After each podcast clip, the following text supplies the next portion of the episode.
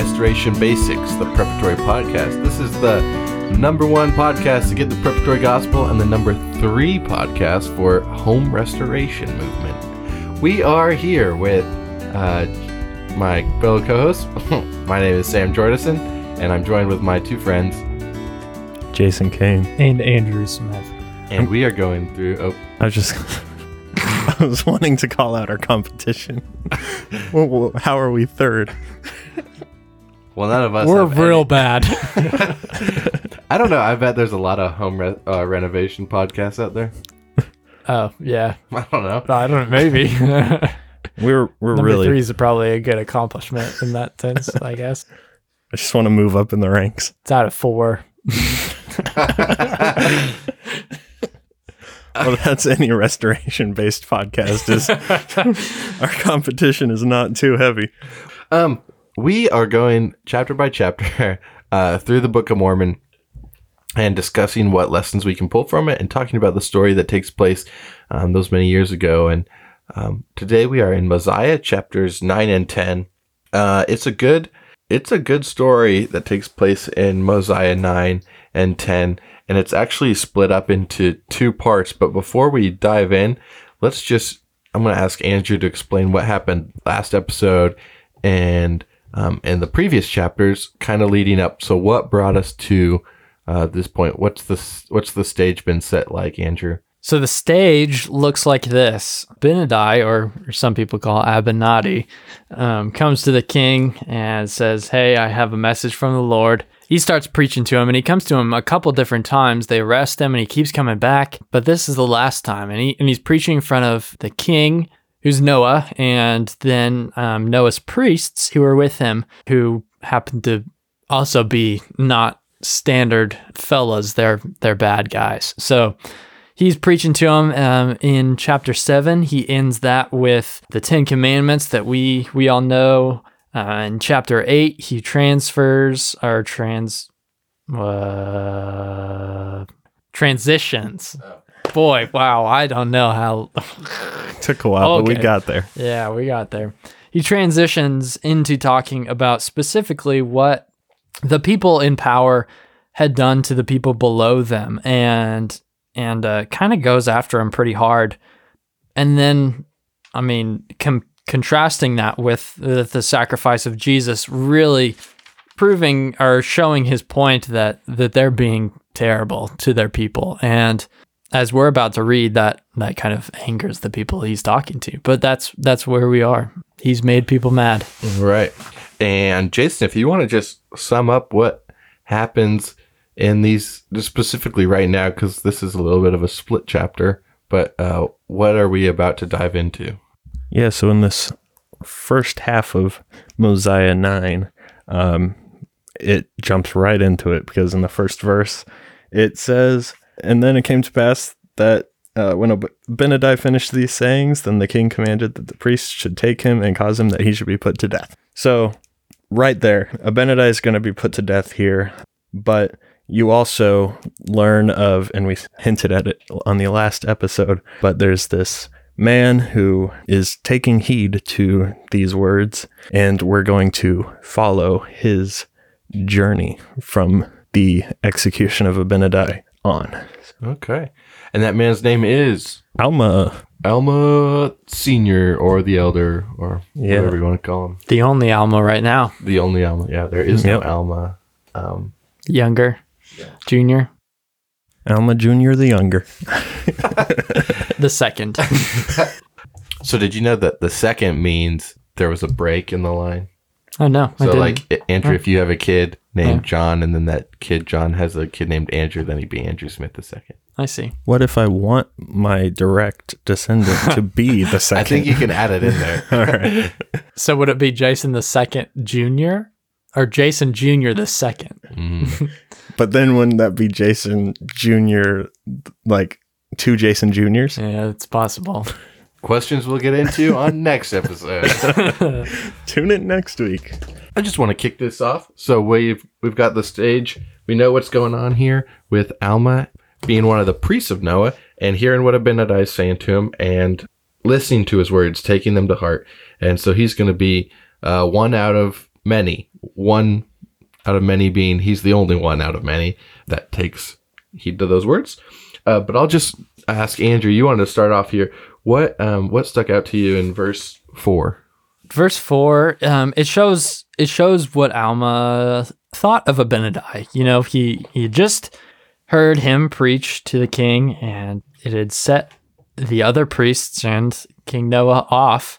Obviously, as he's being sentenced to death. But it, it means something different to Alma, and you see that here in verse four because he then begins to plead for the king for Abinadi's sake that that he would just be let let go, that that he would be able to depart in peace.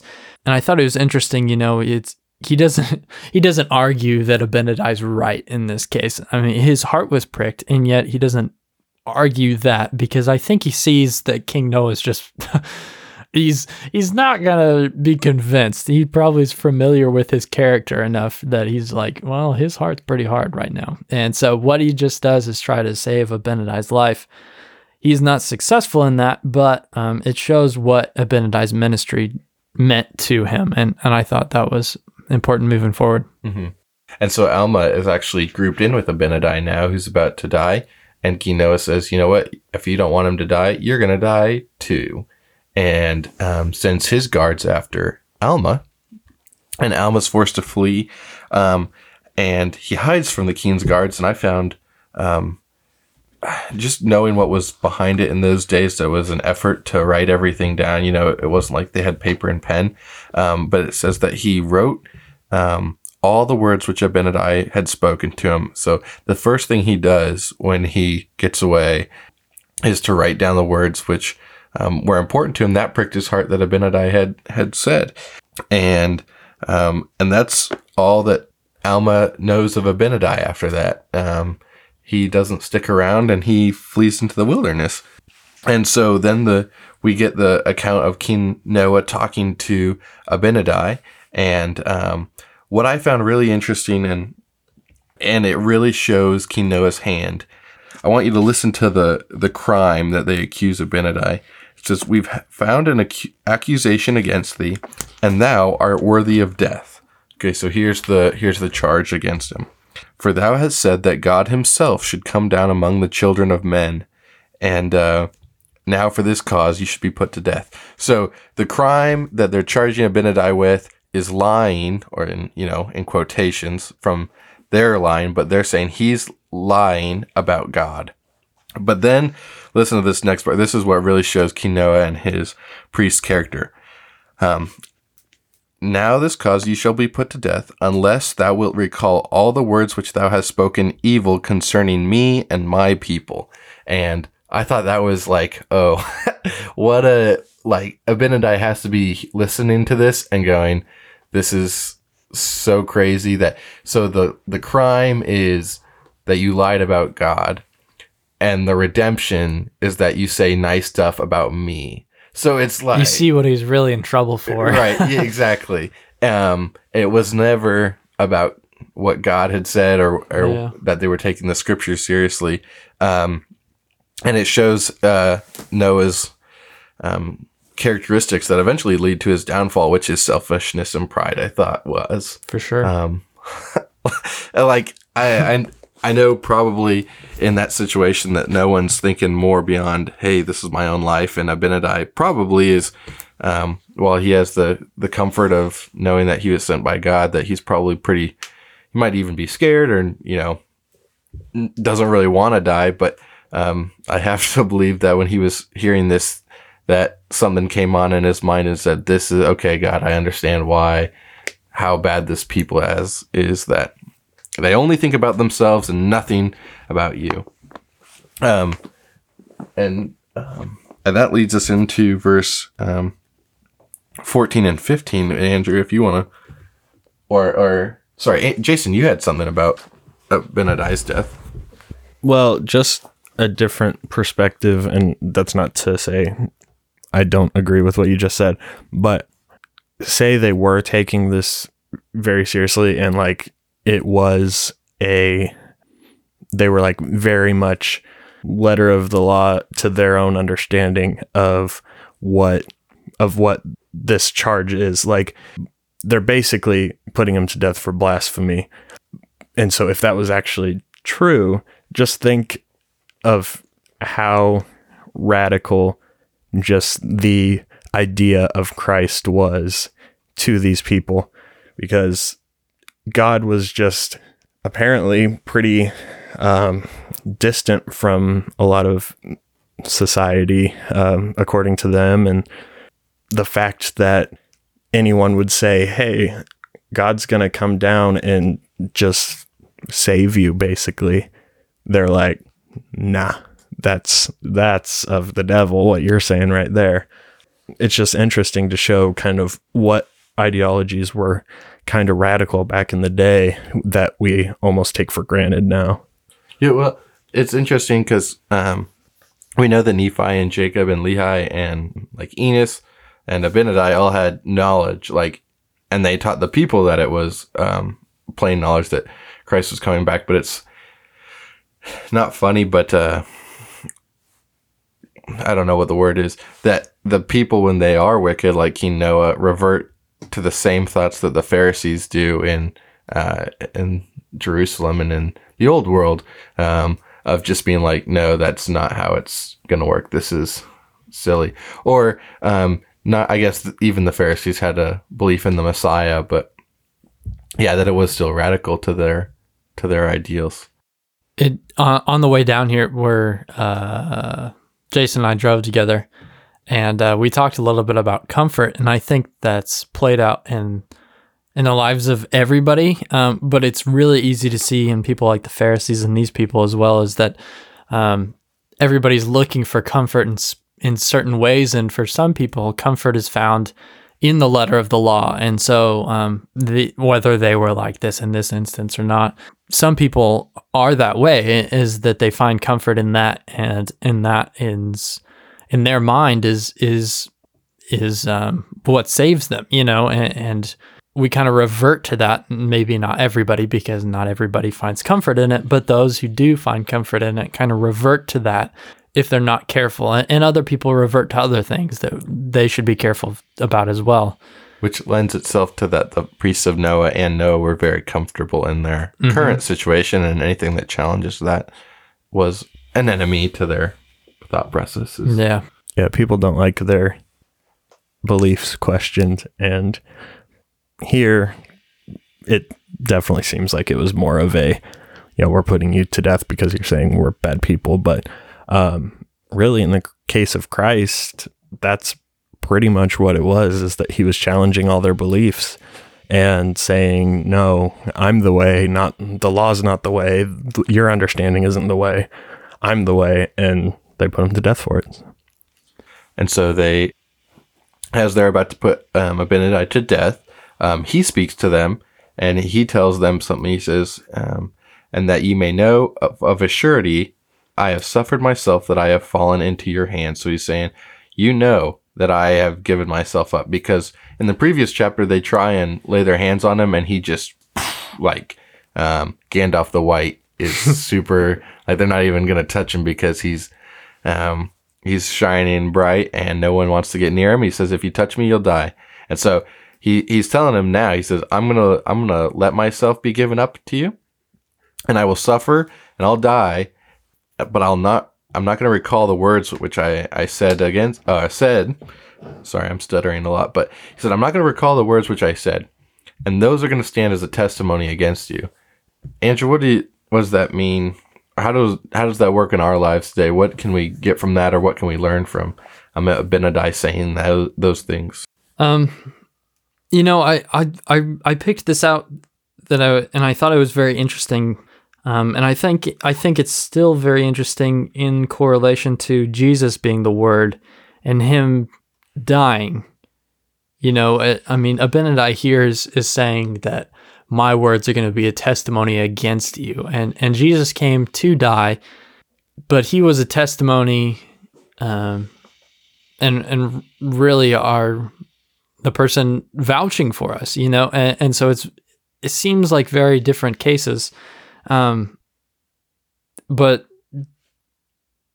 Jesus was was this to people who didn't, who were like the priests of Noah in this instance, uh, who who excluded themselves. Uh, he he used his life to be the words um, that Abinadi spoke, so that the faithful would have someone to vouch for them, and the wicked could be where they wanted to, not in God's presence. You know, like they they would have an excuse, and and the words would condemn them. And so I I found that. I, I don't know if that made too much sense, but um, I found that kind of interesting. The the correlation between my words will condemn you, and then Jesus saying, "I, you know, I I am the Word," and and His death and what it means for us. So yeah. because uh, going on in 16 he says if you slay me so i'm giving myself up if you kill me you'll shed innocent blood and this shall also stand as a testimony against you at the last day so um, them killing abinadi will also work against them and and be one of the reasons they're condemned um, because they've killed innocent blood um, and they do they kill abinadi um, if any of you guys have anything else about that you feel free to jump in but um, I'm going to jump over to Alma. So they kill Abinadi. And I was talking to someone about this, and they thought how um, kind of sad it was that um, in this life that Abinadi never got to see what happens with his words. Like, as far as we know, all he thought when he died was, okay, I preached to this group of guys, and the purpose of my life apparently is to stand as a te- testimony against them when they're to be judged. I mean, I tried to preach righteousness unto him, it didn't work. Um, he never gets to see the fruit of his own labor and his willingness to serve God and his willingness to be put to death. He never gets to see the fruit of that in this life. But the fruit of that is Alma, and Alma flees and he writes everything that Abinadi says down and he hides and he hides in the wilderness. And as he, um, as as time goes on, he begins to go out and he get, begins to preach to people and um, to share with them. And um, um, the, these people really grab onto the gospel, um, which is which is interesting and thought provoking because just a little bit ago, um, these people had wanted nothing to do with Abinadi, and they had put him given him up to the king. And now they have Alma. Maybe that's that's just the Holy Spirit working on him. Maybe that's them seeing with their own eyes how um, right, uh, wickedness is not the way to happiness, and and seeing kind of the way the kingdom's going with under King Noah. But they begin to be more receptive of that teaching which Alma is is giving to them, and they um, camp out in this uh, place called uh, Mormon. Uh, and they are baptized and they begin to form a, a church and a com- community.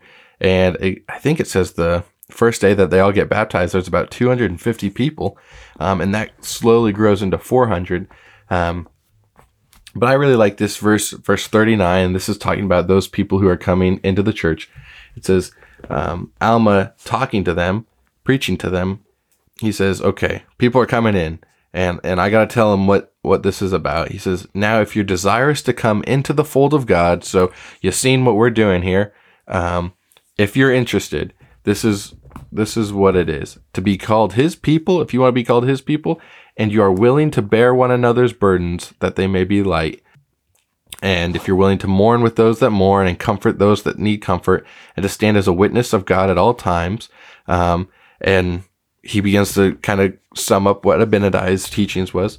Um, what do you have against being baptized? So you need to get baptized.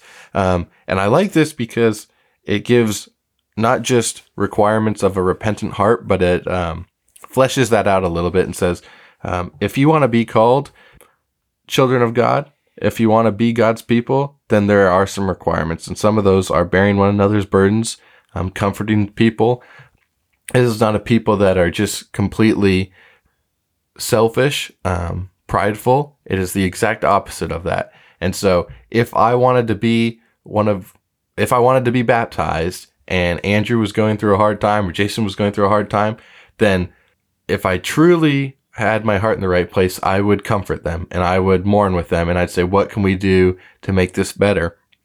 This is not something that we talk about today a lot in the church because we're so excited when someone wants to get baptized that we're like, come on down. that doesn't mean we, we just let anybody get baptized. I think there's is an effort to, to do pre-baptismal classes and, and things like that. But I wonder sometimes if maybe the pre-baptismal classes have been so lessonized or so rote that we just miss the the main part, which is have empathy for people, have love for other people, and uh, and you can't lose that once you get baptized. So um, it's a call to us in our covenant today that we still need to have have that in our our heart.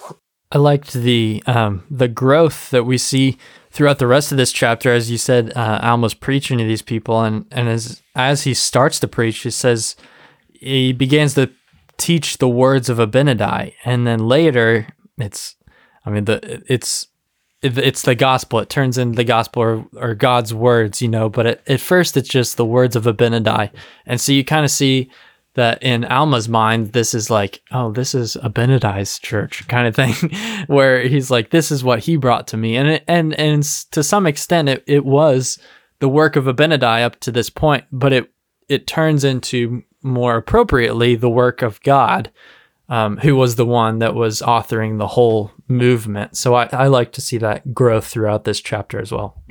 Yeah, and what I like about the whole story in this is that we see kind of the power of w- that one person can have and the power of like one witness, one one testimony can just have because like Andrew was saying, Alma's just saying what Abinadi said and probably saying, you know, he died for this and uh, this was his message and um, which ultimately is the message that Christ will save them.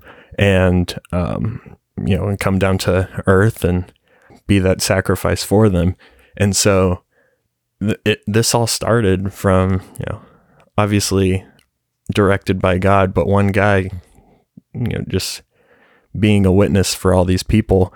And um, you, you think about that today and you know we it's easy to start thinking about all that's wrong with the church but when it you really get down to it uh, if, if you're sharing your testimony with others then that's going to be the the biggest thing that you can do to grow the church and just um, strengthen the church. And that's just share your testimony and share the testimony of christ. Yeah, the next verse that I had that, uh, or the next part of the story that I really liked is that Alma baptizes them, and in verse 54, he says, um, I command you that there's no contention one with another, which is really hard to say just because there's nothing you can do, I don't think, to really um, alleviate tension because people are different and people are got two different persons in each of them and thoughts and processes and stuff like that.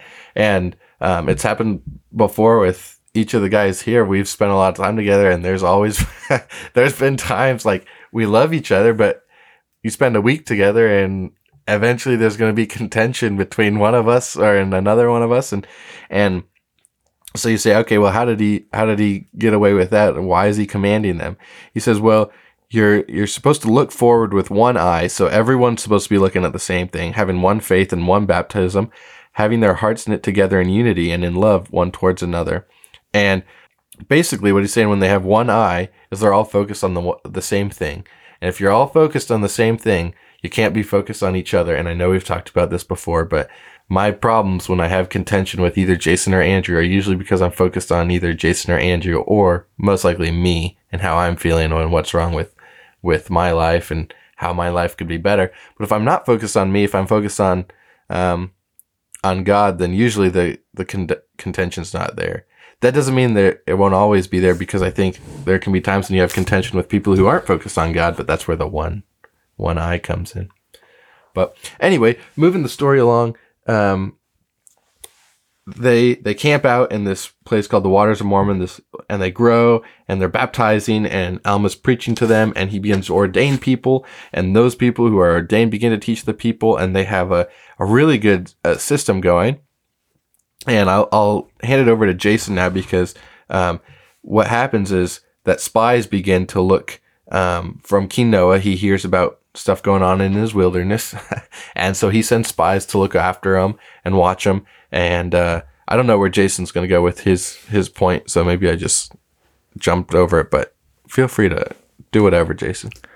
Yeah, so I was just going to point out in um, basically uh, around verse 71, uh, s- some stuff around there. It, it's when, yeah, King Noah is figuring out kind of what's happening.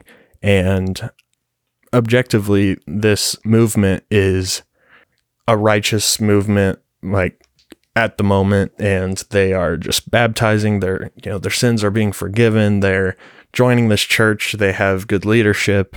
And so they're really just being a righteous people. And it's kind of funny that that's when, you know, the wicked get the most worried. And um, that that's just what you see all the time is the the more righteous you are, the more opposition you're going to come across because people don't like to be called out on their evil ways or um, anything like that. And um, sometimes just the existence of righteousness makes you uncomfortable because you know deep down that you are sinful and, and a part of you just wants to um, it, what Andrew was talking about is um, the the love of comfort, and a part of you wants to keep that comfort where you're at, and righteousness is by definition calling you to be more than who you are, and a lot of people will fight against that. It's not very comfortable. Exactly. So I, I just think that's an important point to keep in mind. And you can almost take a look at that uh, in the opposite, where it's like if you're getting no opposition to any of the things you're doing in a pursuit of um, God or anything, like it's it's pretty obvious that you're going to have some sort of opposition. We're told we'll be a peculiar people and um, everything like that, and and the world does not like righteousness. So if if you're not seeing any sort of opposition in the world, um, maybe take a look and see where you might be going down the wrong path or something. I, I don't know. May, maybe I'm totally off base, but there's just a thought. Well, they get so much opposition that they're forced to flee into the wilderness. Um, and and the priests and the king of Noah feel so threatened that they send an army after him. And not, I don't mean, I think that's a good point. Uh, I hope you don't think I'm stepping on or just saying, eh, okay, good. No, I'm, okay. I'm done. um, but Noah sends his army after them, and they they go look for him. But Alma's warned, and uh, he tells the people that hey, we got to go, and they go off into the wilderness. And uh, this ends the first part or the first divide in this chapter nine. Um, we mentioned before that chapter nine is kind of two stories, and um, what you're going to see here is the second part of the story because we are now no longer focused on Alma we are now focused on the people who are in the the city um, that King Noah reigns in, in the land of Lehi Nephi. And what ends up happening is that the people begin to get a little bit divided over how they're being ruled, and they really don't like uh, how King Noah's ruling. And so a guy named Gideon um, is is kind of a big man, and he begins to go before the king to slay him. And as he's fighting the king, um, the king looks over and he sees that the Lamanites are coming, and he begs Gideon to spare him so that he can protect the people and lead them out as an army to battle the Lamanites. And Gideon, with the love for his people, knowing that and they do have a better chance if their king leads them out to battle and doesn't split and they're all fractured. He agrees. He says, All right, you can go lead the armies and we'll go fight the Lamanites. And I don't know how many notes we have on this section of the, the chapter, but um, they go to battle the Lamanites, and it turns out that there's too many Lamanites. And so King Noah just says, Hey, let's get out of here. and so they start fleeing. They flee the city and the Lamanites catch them and they start to to slay them. And then King Noah says, "Hey, we could get away a lot faster if we didn't have to um, worry about the the women and the children and the flocks. And so let's leave them behind." And some people say, "No, we're not going to do that." And some people say, "Okay," which to me is terrible, but that's the wickedness. Doesn't the make people. sense, but yeah. And so um, some of them stay behind, and those people that stay behind uh, have their their daughters and their wives and the innocents um, plead with the Lamanites. They stand in front of them and they say, "Please, please don't kill us." And the Lamanites have mercy on those people. Um, it says they're um, filled with compassion. They do not kill those those people. Um, the other people that followed Noah get a little bit get a little bit in the wilderness, and then they say, "What are we doing? We literally just left those we care about in the middle of the wilderness to be slayed by the Lamanites." And uh, and this is the day of reckoning for King Noah, and they begin to be angry that he just ordered them as their leader to to leave the ones they loved. And so they burn him to death. He suffers the same death as Abinadi does. And going back into chapter, um, or the beginning of this chapter, Abinadi tells him, he says, you know, you're going to suffer the same way I do by fire. And King Noah is burned to death. And um, then the priests of Noah, um, they want to kill the priests of Noah too, and the priests of Noah escape. And this is so I hate to use another Lord of the Rings reference. I've been really into Lord of the Rings videos lately. But basically what you have here is the Fellowship of the Ring broke up and there's like three, four different stories going on. There is now three to four different stories going on in this part of the Book of Mormon. It's very interesting to, to follow and we'll try and keep you posted on what's going on. Um, but just real quick, I'm going to sum it up as best I can. And I drew it out on my whiteboard just to make sure I didn't miss anything. So back when Nephi gave um, and Jacob were there, they had sons, and those sons carried the plates and kept a record. And we get down to Omni, and all through the six authors of Omni, and the last author gives the the plates to King um, Mosiah, and Mosiah. Um, there, all these descendants of Nephi are living in the land of Lehi Nephi, and Mosiah is warned in a dream to get out of that land and he runs away. So he and his followers, who are righteous people, run away from the land of Nephi, and they end up in the land of Zarahemla. And they meet people in the city of Zarahemla who are also Jews who are descended from Mulek. And Mulek was a son of the king of Zedekiah, or the king Zedekiah. And so he's a prince. And so this people took the prince and they escaped from the, the sacking of Jerusalem, and they become the Mulekites. And so King Mosiah meets up with the Mulekites. They really like him, and they appoint him their king. And King Mosiah has a son named King Benjamin, and uh, King Benjamin is a good guy.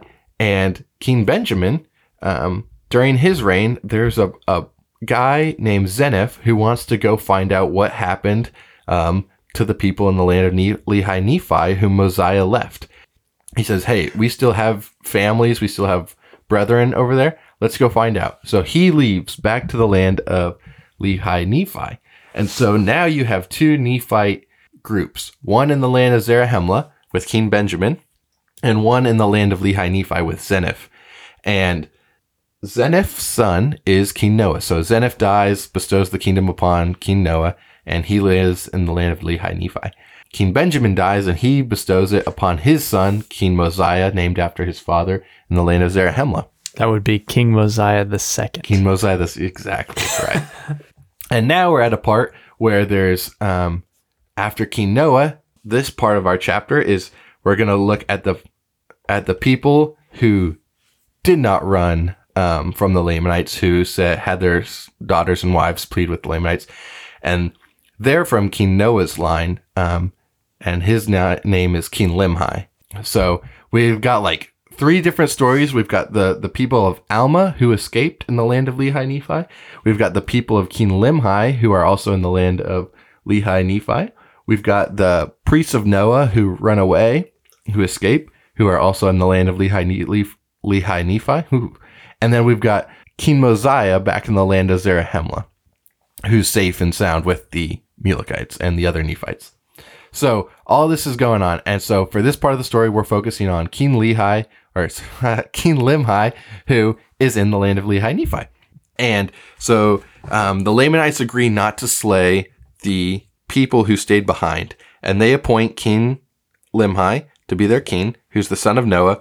And Limhi is a good guy. He's uh he knows that his father wasn't a wasn't a righteous man, and so he leads the people well. He's a he's a just man and But one of the agreements that they come upon with the Lamanites is, hey, you didn't kill us. And the Lamanites say, yeah, you're right. We didn't kill you. So here's what we're to do. You're to pay us a tax over everything you own. And Limhi is like, okay, well, that's better than dying. So they agree to that. Then, well, I don't want to get ahead of myself. Um, uh, this tax gets so tough um, that they uh, they really start to want out of it, and they they really don't like it. But then there's the worst part. So we know that the Jason, do you want to take this this part? Okay, no, he's shaking his head no. But wait, Andrew mentioned this earlier. So this is another big oops, oops in the fact of a big mis- misunderstanding, which turns into like a dang, that's a very big thing to get wrong. Um, so the priests of Noah are still out and about, and they find um, some Lamanite women bathing and singing um, in the in the water in the wilderness, and they steal them or they kidnap them and they take them home for in the wilderness. They don't really have a home.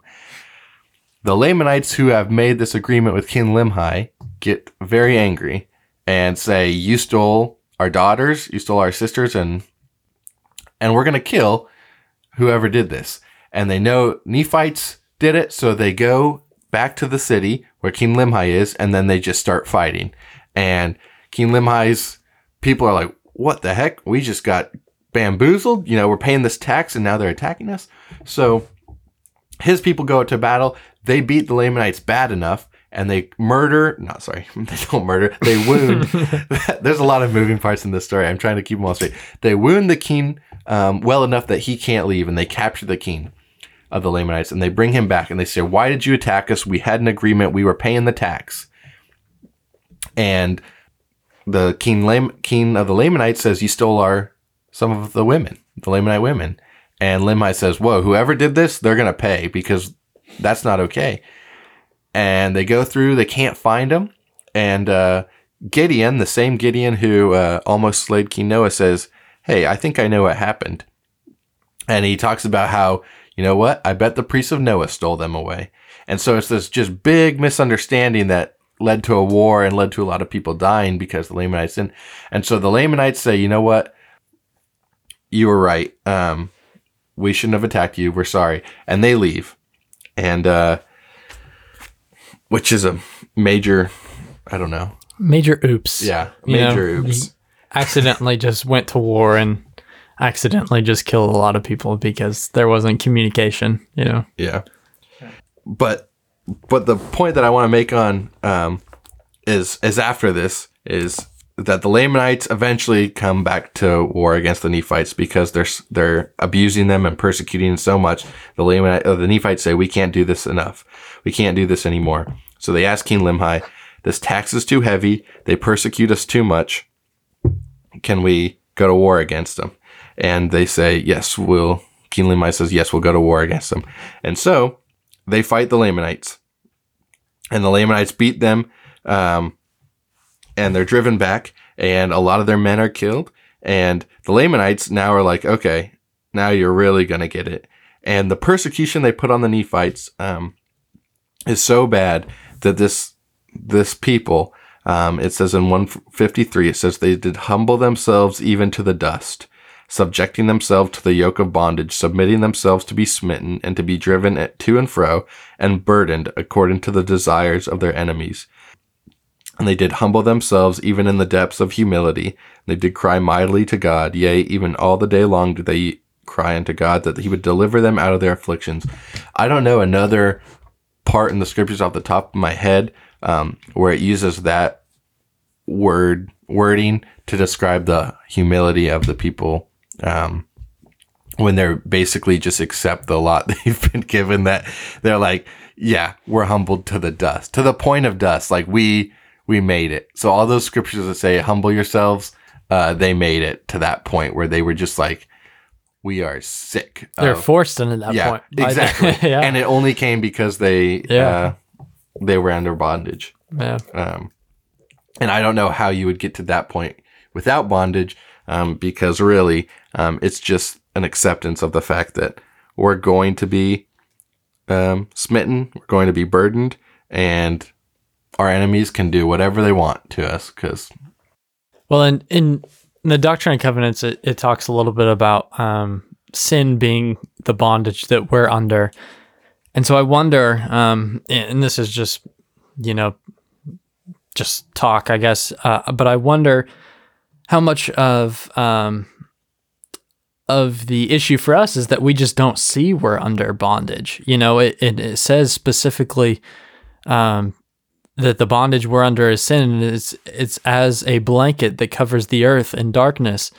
And we just don't see that you know like we we see signs of it in in politics and, and in in things where there are shady people you know like oh don't go to that part of the city you know like you can see darkness in places but we don't realize the the um extent of of the bondage that we're under or the darkness that's in our world. And I and I feel like um possibly just throwing it out that this might not be the total answer to your question or anything because I don't think I have the answer but um maybe maybe what we need to s- to pray for is just for our eyes to be open to the bondage that we're under to to the sin that we're subject to currently I mean, because that's what humbled the people and and acknowledging the sin that you are in and a part of and that's over you should humble you, you know, because you're of the dust. So have I talked about my time on the uh, the lie detector test? no, Uh, I don't think so. Oh well, it might have been a while ago, but I I don't, think, so. I don't know. Anyway, so I took the applied to a job at the Independence Police Department, and one of the app the things you have to go through is um, you have to take a polygraph where they hook you up to the machine and you you write down your answers to all these questions, and all these questions are every bad thing you've ever done. Like basically, like not even to the point of it's illegal, just like anything you probably don't want to talk about. So, uh, like drugs, anything to do with sex, anything to do with shady activities, just all this stuff is, and, um, so drugs are illegal, but like it, it'll ask you like, what drugs are you on? Have you ever like, I don't know. I don't need to get into specifics, but, um, really bad. Like, do you use strong language? Like, wh- how many times? You know, stuff like this. And so I going into that thinking like, oh, I'm pretty squeaky clean, like, um, and um, and just writing everything down. Like I had to answer stuff, um, and then they sat me in like this, the the polygraph chair, which measures like movement. Um, when you're adjusting in your seat, um, they wrap something around your chest, um, two things around your chest, and like one around your stomach and one around your upper chest. They put a heart monitor on your finger. Um, it's just like, be- like closely watching The real deal. yeah, exactly. And um and I know that polygraphs technically like they're not allowed in court because they're not considered like concrete evidence and, and stuff, but um it's enough that you're like, okay, this is yeah, like you said, the real deal. And um I don't think I put much down on on the stuff, but it was enough that when he started asking me the questions, I realized how much of the stuff like I had done in my life that I still like would answer for, like sins basically that I would answer for um, every little thing. And it was stuff that I had blocked out um, that had that I had just let time take that I've been like okay that's long enough ago that I don't care. Um, and that doesn't hinder me anymore so it's okay. But I really just hadn't repented of it. And even some of the stuff I had repented but I knew that I had done it still and it weighed on me. And um, it was just bad. It was brutal. And I like got home and I think I did the polygraph at like 10 a.m. or 9 a.m. or whatever. And I just laid in bed for the rest of the day because it was like draining because all I could think about was how bad of a, uh, like a person I was. And I like sitting here now, I, I don't feel like, gosh, not that I, I'm prideful in that sense, but like, I haven't done a lot, even good things. I haven't done a lot. I just don't do a lot of anything. I stay in, play video games, and sleep in. But um, but to the point where it's like, oh man, there's a lot of stuff that can be held against me at that last day. Um, and I think that opened my eyes a little bit to like, oh, that's what I'm under. That same, that person who did all those bad things ten years ago that I still have to answer for today. That's me. Like that is me. That is, you know, I don't know. I, it kind of opened my eyes to who I am and how high the bar is that that God set in terms of a perfect standard. It's like, oh yeah, that thing that happened 12 years ago, that still counts. Like it didn't just get erased because it's like been long enough or whatever, but um, it's only erased through repentance. Jason uh, asked a question when we were driving down here, and I I really liked it. Um, coming from Matthew seven, talking to people talking to Jesus and saying, "How do how do we know if we're going to get into heaven?" Or uh, actually, I don't even remember if they asked him, and and he says, um, "Well, at the last day, there are going to be people that say, "Hey, I prophesied in your name. I I did all this stuff," and uh, at that last day, I'm going to say, "You never knew me." And and the question Jason asked was, "Do you think that their downfall was pleading their case to begin with?" You know, like uh, is that an accurate? Just Yeah, th- th- that's pretty much my exact words there. Yeah. yeah, yeah. So and and I really liked that question, you know, because you you think their downfall is not doing those things with good intent, um, and and to some extent it is, but at that last day, you know, the real difference that's going to show the people that love God and the people that that don't is is going to be their their their heart and and in that instance their heart is either going to say I deserve to be somewhere I I I don't deserve, you know, in Yeah. that in that pride, or it's gonna say I deserve whatever you Right. whatever you judge, and that's when Jesus steps in and says, "Hey, I know him," or Yeah. "Hey, I know her," you know. And I really like that idea. I think that fit in really well with what you said. That's an interesting uh, take on the yeah, question because that does make sense that the people who didn't know Jesus would be the people that think they can save themselves. Yeah, Or that, yeah. uh, yeah, that say, well, we were tight because I Mhm. talked about you and never really were like, okay, my heart understands how bad I am. So that's why I'm yeah, need you. Yeah, I Yeah. f- I, feel like if you truly know God and Christ, then when you, you're standing at the judgment seat and you're like just there, you would be like, man, I really need grace right now. So um, could could you just forgive me? Like, I I feel like that's the answer. There is is you can't just plead your case because it, it wasn't even you doing those things. Like it, it's God working through you, um, even like with the good things you're doing. The only thing that's truly yours is your sins. Like that's the only- like we're we're incapable of producing good without some sort of help through Christ and grace and forgiveness through Christ. So yeah, I, I had been thinking about that for a while. Um, and yeah, And that those people are brought to a place where they're like, okay, there is nothing we can do now, God. So we're just going to accept whatever thing the Lamanites give us, and we're just going to hope that you have the power to to save us. And he does. But I but I like his response because it's in 155 it says he was slow to hear their cry because of their iniquities. Yep. You know, he he he made sure they learned the lesson. You know, uh, he, he wasn't being unjust in in his decision, but he he knew if he let him off easy this time, next time they would just be like, "Oh God, save us again, Yeah. you know, that half half-hearted cry for help, and and that's not what he wants for us. So he he, he let him learn the lesson. I I like that response. Um, and he does. He does hear the response. He is slow to hear it. Um, but he hears it in the the sense that he sends um someone from the land of Zarahemla um in King Mosiah II's party um or sent out named Ammon. Now this is not the same Ammon that you the first Ammon you think of when you think of the Book of Mormon. This is a different Ammon. This is Ammon from the land of Zarahemla, who is not the son of Mosiah.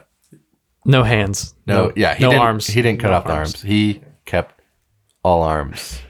We actually don't know that for sure, but most likely he kept his arms and the arms around him. most likely. He didn't cut them off.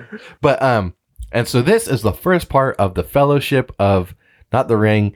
I don't know what analogy you can make of the fellowship of the of Zarahemla um back into the fold. And so Ammon um and his brethren meet the king Limhi on the outside of the gates. Now, if you remember, as a while ago in chapter five of Mosiah, um, we got the snapshot of this. And so Ammon and his brothers go out in the, the land and they find King Limhi, and King Limhi throws them in prison. And uh, King Limhi says, Hey, who are you? And they identify themselves. And then he's like, Oh, that's awesome. I thought you were these guys. And the guys he said they were were the priests of Noah. Um, and so he lets them out and they talk. And Ammon says, Hey, you're under bondage. Let's get you to Zarahemla. And, uh, and with King Mosiah, and he can um, translate the plates that you have that you don't understand. It's a safe place. The people are righteous. They understand um, the the commandments God's given them, and so King Limhi says, "Sounds good, but we can't get away from the Lamanites."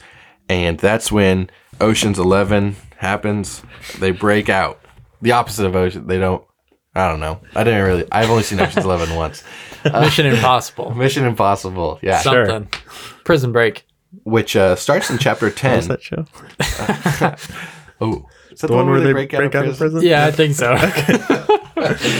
Um, in chapter 10, Ammon is talking with um, King Limhi. And I really, there's not, this chapter is really short. It's a short chapter because all it is is their escape. Um, but I found this interesting is that um, they say, okay, we need to do this. We need to get out from this, this oppressive, persecutive uh, regime in the Lamanites. And they call all the people together in the city. And they do this that they might hear the voice of the people concerning the matter. And so the leaders are working with the regular citizens, and the citizens are talking directly with the leaders and saying, here's our best course of action. Uh, Gideon shows up, and Gideon's the real hero of this whole thing He's a cool guy. Yeah. he's he's all throughout this book of Mosiah, um, and um, and he suggests that the people get out through the back gate um, that the Lamanites guard, and the Lamanites get really drunk every night, and uh, they pass out, and so King uh, Limhi hears Gideon's suggestion. He says, okay. So they give the Lamanites not just the normal tax of wine, but they give them even more. And so the Lamanites get super drunk, the guards do. At night, they fall asleep. They're dead, not literally, but like, Passed out. yeah, passed out. Passed out. And all the people with their flocks and their wives and their children um, go out the back gate and then they head to um, the land of Zarahemla.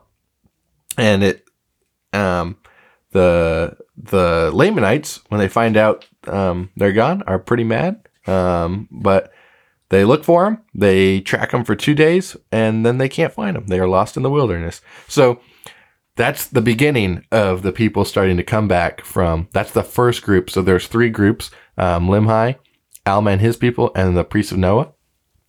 Um, we know the priests of Noah are bad; they'll never end up back in Zarahemla. But the first group um, is back into the land of King no, uh, Mosiah the Second's um, land, and uh, they're with him now. So, do you guys have anything you want to add on King Limhi? I was just trying to sum up the story because I don't want to leave people um, unaware of what was going on. I just really like that they called all the people together. It was like an a business meeting, the first church business meeting where they said, "All right, what are we gonna do?" You know.